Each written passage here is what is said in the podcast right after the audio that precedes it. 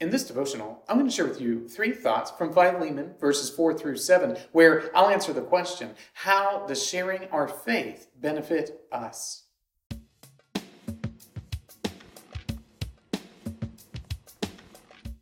Philemon, verses 4 through 7 says, I thank my God always when I remember you in my prayers, because I hear of your love and of the faith that you have toward the Lord Jesus and for all the saints and I pray that the sharing of your faith may become effective for the full knowledge of every good thing that is in us for the sake of Christ.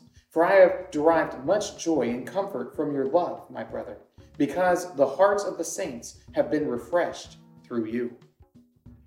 One of the things that Christians are expected to do is to share our faith. And we're supposed to share our faith with one another, fellow believers, and we're supposed to share our faith with those who are not believers in the hopes that they might too come to a knowledge of the glories of God through Jesus Christ. And we might think that, okay, this is the task that the Lord has set before me, so I'm going to go ahead and knock it out. But in doing so, we oftentimes forget that there are blessings associated with the sharing of your faith. And here are some of the benefits of sharing your faith with others from Philemon, verses 4 through 7. Thought number one demonstrates love. When you share your faith with other people, whether they're believers or non believers, you're demonstrating love. You're demonstrating that you care enough about that person that you want them to know why you have the beliefs that you have. You want them to know this same person that you have come to know by the working of the Holy Spirit in your life. You want them to know the Lord Jesus Christ. Well, there's no greater way of demonstrating your love for somebody than letting them know that there is a God and that this God has worked out his purposes in the world and continues to do so by entering into the world himself. This is the greatest demonstration of love that you can possibly show to anyone is sharing your faith with them. If they're not a believer, then maybe they'll be ushered into the kingdom through your work. If they are believers, then they'll be encouraged. They'll be spurred on to love and good works by your encouragement in sharing your faith. Thought number two increases knowledge.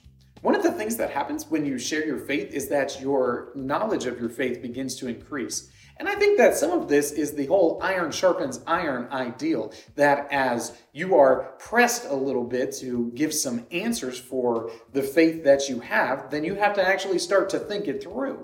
And all of a sudden, whatever inherited beliefs that you might have from your upbringing or that you've just collected through life in general, you've got a challenge and you've got to work through because oftentimes other people have better questions than we might ask of ourselves. They'll press a little bit harder because, well, there isn't as much at stake for them when they press in a little bit.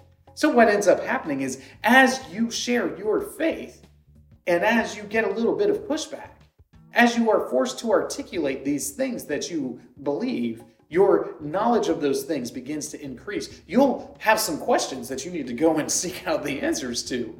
So your knowledge increases as a result of sharing your faith. And this is a great benefit to all believers. Thought number three spreads joy. Paul, when he's writing here to Philemon, he's got some business that he's trying to get to, of course. He's trying to straighten out this ordeal with Onesimus and Philemon, this runaway slave thing that's going on. But what he's also doing is recognizing that Philemon, in sharing his faith, Philemon, in being a faithful believer, that he is spreading joy to all the different believers that he's coming into contact with. That as Philemon is a faithful believer, as he is concerned for his fellow Christians, as he is engaging with them and discussing his faith with them, that joy is being spread. It's being spread to those people that he's directly talking to, but it's also being spread to Paul, who is imprisoned and is just hearing about what Philemon is up to. He's just hearing about what Philemon is doing, and it is spreading joy to him. You have no idea how much joy you spread by sharing your faith. It's an amazing thing that God can take the little circumstances that happen in our everyday life and use them to bring about magnificent changes in people.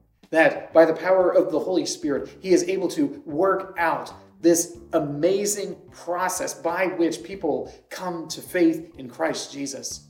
And this happens, and as it happens, as we share our faith, we spread joy. We spread joy because people are coming into the kingdom. We spread joy because people are hearing about others coming into the kingdom, and we celebrate that great and wondrous thing because it helps us to realize what a great, mighty, wondrous God we serve. These three thoughts come to you from the assigned reading of the book of Philemon. If you'd like to read through the Bible with me, you can do so by subscribing to this channel by clicking on the link in the description or by joining the Facebook group Through the Bible, where we are reading the text of Scripture together.